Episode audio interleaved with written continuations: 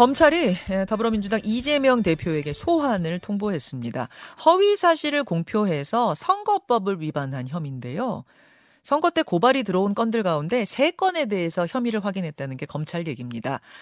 허위로 본 발언 세 가지. 첫째는 대장동 관련 발언. 두 번째는 백현동 관련 발언. 세 번째는 사망한 성남도시개발공사 김문기 처장 관련 발언. 이렇게 세 가지에 대해서 허위 사실을 말했다는 거예요. 민주당에서는 정치 보복이란 입장이고요. 국민의힘에서는 적반하장이란 입장입니다. 아, 잠시 후 국민의힘 입장은 오늘 말말말에 김재원 전 최고위원이 출연을 합니다. 거기서 좀 확인을 해보고 우선 당사자인 민주당 입장을 좀 듣겠습니다. 소환에 응할지부터 궁금한데요. 어떤 결정을 했는지 민주당 김남국 의원 연결해보죠. 아, 김남국 의원님 나와 계십니까? 김남국 의원님? 음, 전화 연결에 조금 문제가 있나요? 다시 한번 불러보죠. 김남국 의원님 나와 계세요? 예, 전화가 연결이 됐었는데 지금 아마 좀 끊어진 것 같습니다. 대기하는 동안. 이 허위로 본 발언 세 가지는 뭐 앞서도 잠깐 설명을 드렸습니다만 이런 거예요. 작년 그러니까 선거가 한창 주, 진행 중이던 그때 국감에 나가죠. 왜냐하면 그때도 어, 선거 당시에도 이재명 대표는 지사였으니까. 그러니까 지사 자격으로 나간 국감에서 이런 질문을 받습니다. 대장동 그거 초과 이익 환수 조항이 누락된 거 아셨냐 몰랐냐? 그랬더니 나는 보고받지 못했다. 근데 검찰은 이게 허위 사실이라고 본 겁니다. 이거 외에도 한 두 가지가 더 있는데요. 연결이 됐습니까? 이야기를 같이 풀어볼까요? 김남국 의원님. 네, 안녕하세요. 안녕하세요. 아, 사진을 좀 하나 보면서 시작하죠. 어제 국회에서 이재명 대표가 보좌관의 문자를 확인하는 장면이었어요. 대표님, 검찰로부터 소환 통보가 왔습니다. 아, 출석 요구서가 방금 왔습니다. 전쟁입니다. 이렇게 굉장히 인상적인 단어가 나왔습니다. 전쟁. 전쟁이라고 보십니까? 어, 어 이게 예견됐던 그 정치보복 수사가 아닌가 생각이 드는데요. 음. 저희가 이제 여의도에 한두 달 전부터 계속 이렇게 어, 전해졌던 이야기인데 어, 윤핵관이 지지율 떨어지는 것에 대해서 걱정하시는 분들에게 이런 이야기했다고 하더라고요. 가을에 어, 찬바람 불면 네. 칼바람이 불 거다. 그러면 지지율 올라갈 거니까 걱정하지 말라라고 이렇게 이야기를 했다는 이야기가 여의도 정치권의 파다한데요. 어, 어 아, 잠깐만요, 예. 잠깐만요. 지지율 저 대통령 지지율 떨어지는 거 걱정하지 말아라. 가을 찬바람 불기 시작하면 칼바람 불 거다.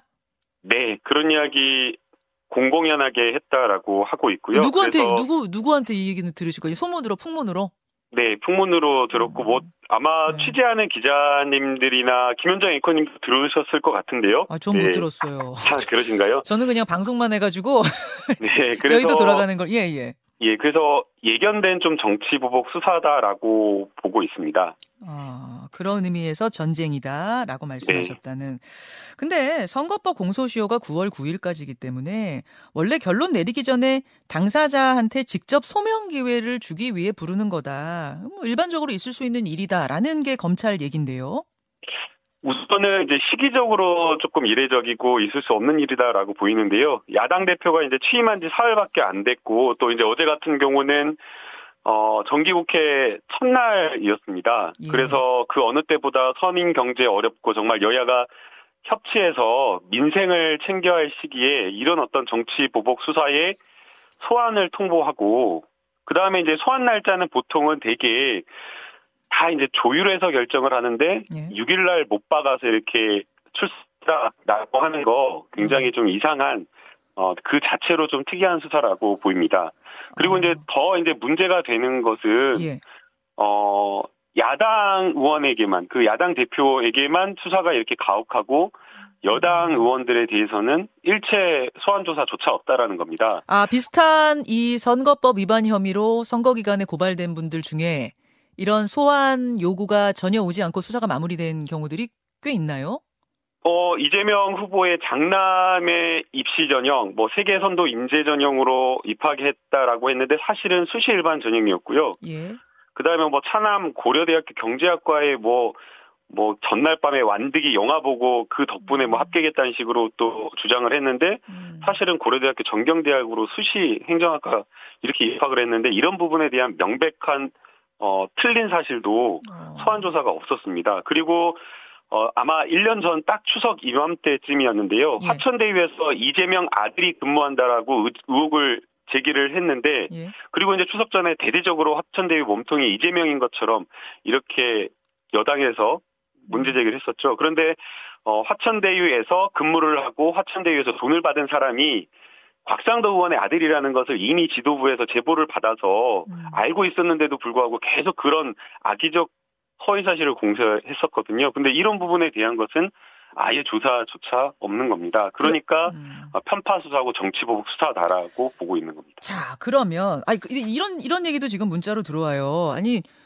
역시 공소시효가 끝나가는 이준석 전 대표 여당의 전 대표에 대해서도 지금 직접 소환 통보가 갔다는 게 어제 알려지지 않았습니까? 이 전 대표 나가서 지금 소명할 거라고 하던데 뭐 그렇게 따지면은 여당 야당 지금 가리는 건 아니지 않느냐 라는 문자는 어떻게 생각하세요? 뭐 여당 야당 가리지 않고 윤석열 대통령에게 반기를 들고 숙청해야 될 세력만 골라서 하는 거죠.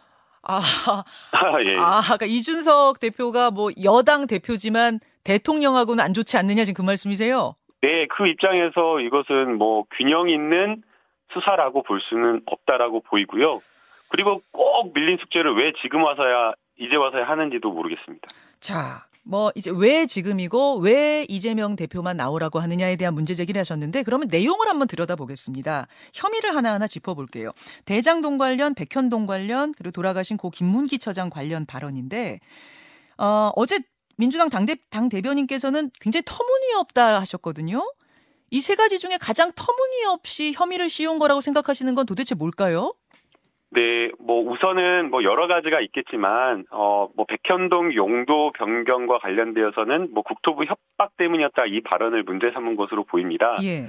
그런데 이제 뭐 국토부 공무원이 진짜 무슨 칼을 들고 협박한다라는 것은 사실 상상하기가 어렵지 않습니까? 음. 그래서 결국에는 수차례 공문 보낸 것을 어떻게 평가할 것이냐, 예. 이걸 압박으로 볼 것이냐, 부담이냐, 협박이냐, 아니면 반강제적이냐, 음. 여러 가지 이제 주관적 평가와 의견이 있을 수 있는 것인데 거기에 대해서 어, 협박이라고 강도 높은 이 표현을 썼다라고 해서 사실이 아니다라고 하며 이것을 문제 삼는 것은 어, 좀 지나치다라고 보입니다.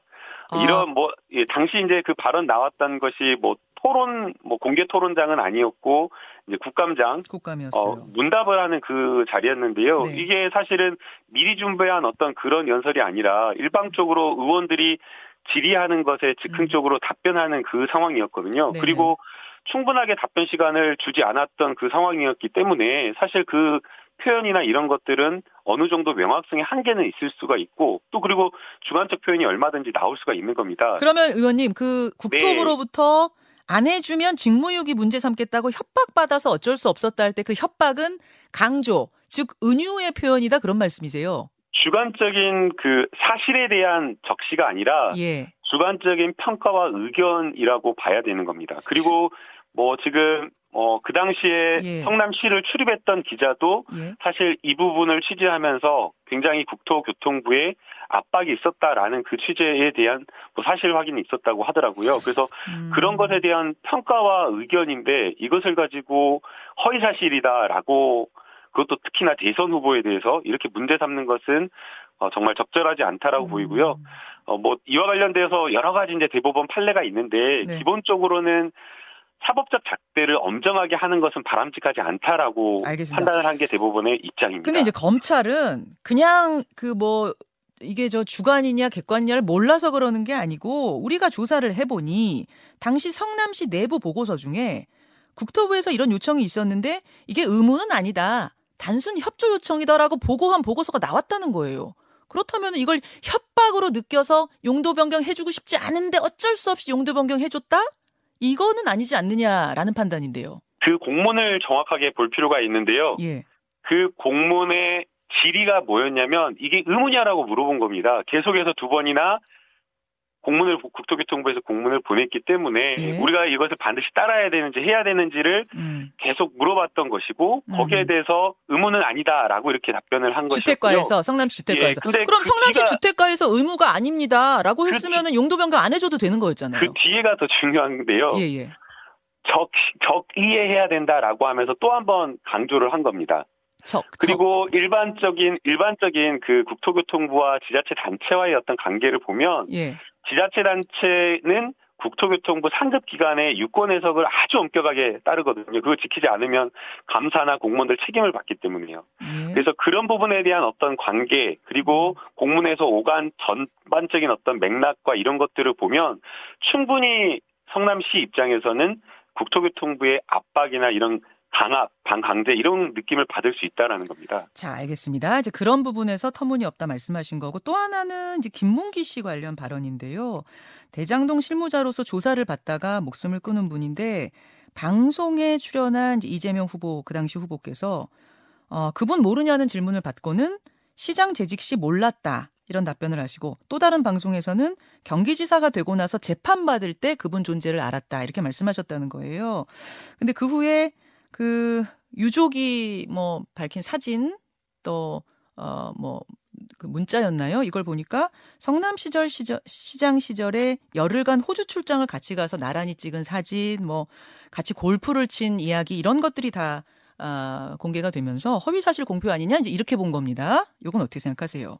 네, 먼저 어, 안타까운 일로 이렇게 된 것에 대해서 고인의 명복을 빌고 또 유가족 분들에게는 다시 한번 위로의 말씀을 전하고 싶습니다. 예, 예. 어, 다만 지금 그 당시에 어, 이 김문기 팀장님을 알았냐 몰랐냐라와 음. 나와 관련되어서는 네.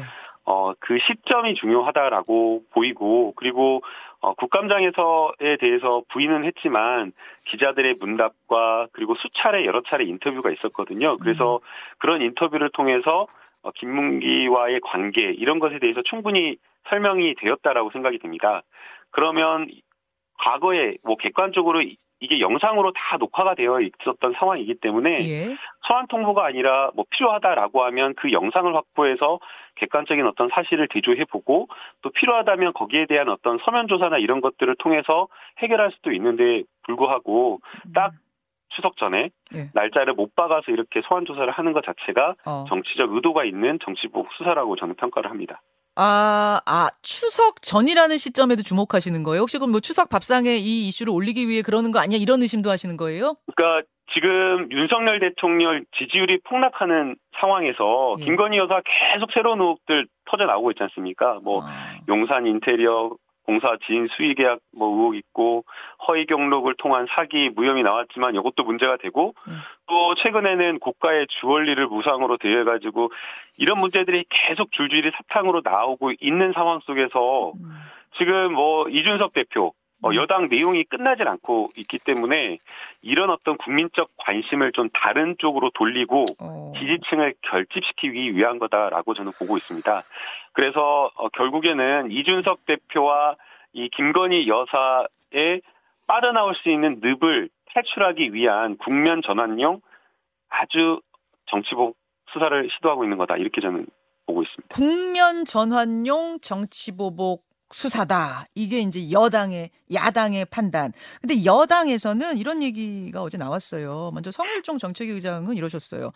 아니 이재명 대표님 떳떳하면은 출석해서 소명하시면 될 일입니다. 법과 상식을 지키는 게 지도자의 몫인데 뭐 이렇게 소환이 되면은 국민들은 다 가서 소환 소명을 하고 김영기다 아니면 아니다 하는 것을 왜 이재명 대표께서는 이거를 의도가 있다고 프레임을 씌우시냐 뭐 이런 취지의 말씀하셨거든요. 네, 법은 마님에게 평등해야 된다라는 말 공감을 하고요. 그 말씀을 국민의힘 의원들에게 그대로 좀 돌려드리고 싶습니다. 어, 패스트트랙 수사와 관련되어서 출석하라라는 그 검찰의 요구에 아예 출석도 안 하고 나경호 원내대표만 버티다가 마지막에 나가서 뭐 진술 거부권 행사한다라고 하면서 사실은 그 수사기관이 협조하지 않는 그 모습을 보였었고요. 과거에 그 그리고- 패스트트랙 수사 말씀하시는 네, 거예요? 그리고 아, 여전히 그리고 여전히 마찬가지로 지금 예. 이번 본인들의 여러 가지 허위 허위 사실 공표와 관련되어서는 하나도 제대로 된 어떤 수사나 소명이나 이런 것들도 다 하지 않으면서 어 야당 대표에게만 출석하라라고 요구하는 것은 적반하장이라고 저는 생각이 됩니다. 그러면 검찰이 나오라는 날짜 6일인데 이재명 대표는 출석 안 하시는 쪽으로 지금 방향을 잡으셨습니까? 지금 아직 그 부분과 관련되어서는 구체적으로 뭐 논의하거나 예. 아, 결정 어 결론을 내린 바는 없습니다. 아, 김남국 의원님은 뭐 법조인이시니까 제가 여쭙습니다만 어떻게 하는 게 좋다고 생각하십니까? 어, 이게 저는 제 개인적인 의견으로는요, 예. 이게 결국에는 정치적 의도가 뻔히 보이거든요. 그러니까 추석 밥상에 김건희 여사의 의혹을 올리는 것이 아니라 추석 전에 야당 대표를 포토라인에 세워서 국면 전환을 시도하겠다라고 하는 것이 뻔히 보이기 때문에 그러니까 과연 여기에 이제 따라 순순히 따라주는 게 맞을지 좀 전 고민됩니다. 아, 순순히 따라주는 게 맞을지, 의도대로 이게 맞춰주는 게 마- 맞을지 걱정이 돼서 그럼 김남국 의원님은 개인적으로는 차라리 안 나가는 편이 낫겠다. 법률 대리인이 대신 나가는 편이 낫겠다. 이쪽이신 것 같네요. 서면 조사에 필요한 것을 뭐 서면으로 충분하게 답변하는 게 좋지 않을까 저는 이렇게 서면으로, 있습니다. 네. 서면으로. 아, 알겠어. 그쪽으로. 뭐, 김남국 의원님이 워낙 가까이에서 여러 가지 조언도 하고 같이 논의하시는 걸로 제가 알기 때문에, 아, 이재명 대표께서도 이쪽으로 생각하실 가능성이 좀 크다고 생각해도 되겠네요. 아니요 아직은 잘 아니에요. 모르겠습니다. 네, 예. 네, 알겠습니다. 어제 말입니다. 국민의힘에서는 이런 얘기도 나왔어요. 이 허위 사실 공표 혐의 말고 사실 별개로 진행되고 있는 사건이 몇 개 더 있지 않습니까? 그 중에 하나가 쌍방울 그룹이 이재명 지사의 변호사비 20억 원을 대납했다는 의혹. 요것도 한창 수사 중인데 어제 이재명 대표는 나하고 쌍방울의 인연은 내복 하나 사 입은 거밖에 없다 그러셨어요. 근데 국민의힘에선 이거는 거의 범죄 스릴러 수준이다. 권성도 원내대표 그런 말씀 하셨더군요. 어떻게 생각하세요? 음, 사정정국으로 가겠다라고 하는 게 검찰과 여당 사이에 뭔가 이렇게 있는 것 아니냐라는 것을 의심케 하는 발언이었는데요. 지금 야당 대표 임기 시작해서 예. 그저께 권성동 원내대표 만나고 권성 대표 원내 원내대표 만나가지고 뭐 화기애애하게 뭐 소개팅 뭐 소개팅까지 해줬다 아내가 예, 예. 그런 이야기 나누면서 어 굉장히 협치 분위기 만들어 갔고요. 예. 그다음에 어제는 한덕수 총리를 예방하고 이야기 하- 나누던 그 상황이었는데 음.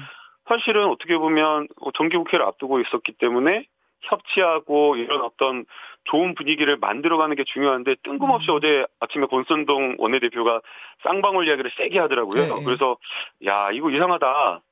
그랬더니 아니나 다를까 어, 검찰 수사 소환 통보 이런 이야기가 나와서 결국에는 어, 의도가 깔린 그 어. 발언이 아닌가 또 생각이 됩니다. 예. 알겠습니다. 그런 입장을 가지고 계시고요. 한 1분 정도 남았는데 사실은 이제 당대표 경선 기간에 후보들이 사법 리스크 뭐 우려 제기했었잖아요. 상대 후보들이. 네. 이재명 대표가 되면 당 전체가 법적인 공방에 휘말릴 수 있다. 당 전체가 싸워야 하는 상황에 대한 이제 우려를 얘기했었는데 그런 사법 리스크가 현실화되고 있다는 이 평에 대해서는 어떻게 보세요? 우선은 민생은 민생이고 또 이런 어떤 정치보복 수사에 대응하는 것은 또 별개라고 생각이 듭니다. 음. 그러나 이 문제는 뭐 이재명 당대표가 당대표가 되냐 안 되냐 문제와 상관없이 의원이 아니더라도 당대표가 아니더라도 그리고 이재명 의원이 아니더라도 그 누구라도 우리 당직자라도 이런 어떤 정치보복 수사에 네. 직면을 한다면 당이 나서서 함께 싸워주는 것이 맞기 때문에 어. 이것을 이재명 당 이재명 의원이 당 대표가 되었기 때문에 사법 리스크가 있다 이렇게 말하기는 좀 어렵지 않나 생각이 들고요. 어 그 누구라도 이런 정치 보복 수사에 당한다면 국민을 위해서 나서서 싸워주는 게 야당의 저는 역할이라고 저는 생각이 됩니다. 예, 여기까지 오늘 말씀 듣겠습니다. 민주당 김남국 의원님 고맙습니다. 네, 감사합니다. 김현정의 뉴스쇼는 시청자 여러분의 참여를 기다립니다. 구독과 좋아요, 댓글 잊지 않으셨죠? 알림 설정을 해두시면 평일 아침 7시 20분 실시간 라이브도 참여하실 수 있습니다.